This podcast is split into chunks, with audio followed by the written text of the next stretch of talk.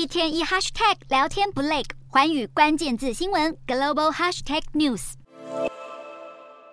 暑期强档电影《不可能的任务：致命清算》第一章中，情报局特务冲锋陷阵，与失控的人工智慧武器展开惊心动魄的生死角逐。虽然电影情节纯属虚构，但现实世界中的谍对谍戏码在美中两强间从未停过，而 AI 科技也扮演着举足轻重的角色。中国国安部本月宣称逮捕了一名美国中情局间谍。据调查，涉案人出生于中国，但在日本留学时被中情局收买，在经过一番培训后被安插到北。北京核心单位担任中国国家部委干部，数年间多次与中情局秘密接触，提供情报换取报酬。但除了北京高官背叛祖国落马，本月还有一名军工业人士也涉入间谍案被捕。中国国安部指控他在意大利留学期间被灌输西方思想，转而为中情局工作。北京强化监管，扫荡境内的间谍活动。美国中情局局长伯恩斯上个月才证实，曾经有部署中国的干员被双面谍渗透，其中三十人被。监禁，至少一人遭处决。当时，美国在中国的卧底单位几乎彻底瓦解，直到最近开始才慢慢重建起来。好莱坞电影里神通广大的西方特务，竟然在现实中败给中国。前中情局分析师为此出书揭露，中国在影子战中能稳居上风，可说是拜网络科技和 AI 技术所赐。书中分析，以往的北京雇佣第五纵队或朝阳群众深入敌后监视社会，举发叛国行动。不过现在开始运用 AI 工具填补补。传统人力不足。此外，中国还主动锁定欧美政府与企业，发动骇客入侵，更轻易掌握对手一举一动。有了这样的海外情搜能力，中国已毋庸置疑成为全球情报强权。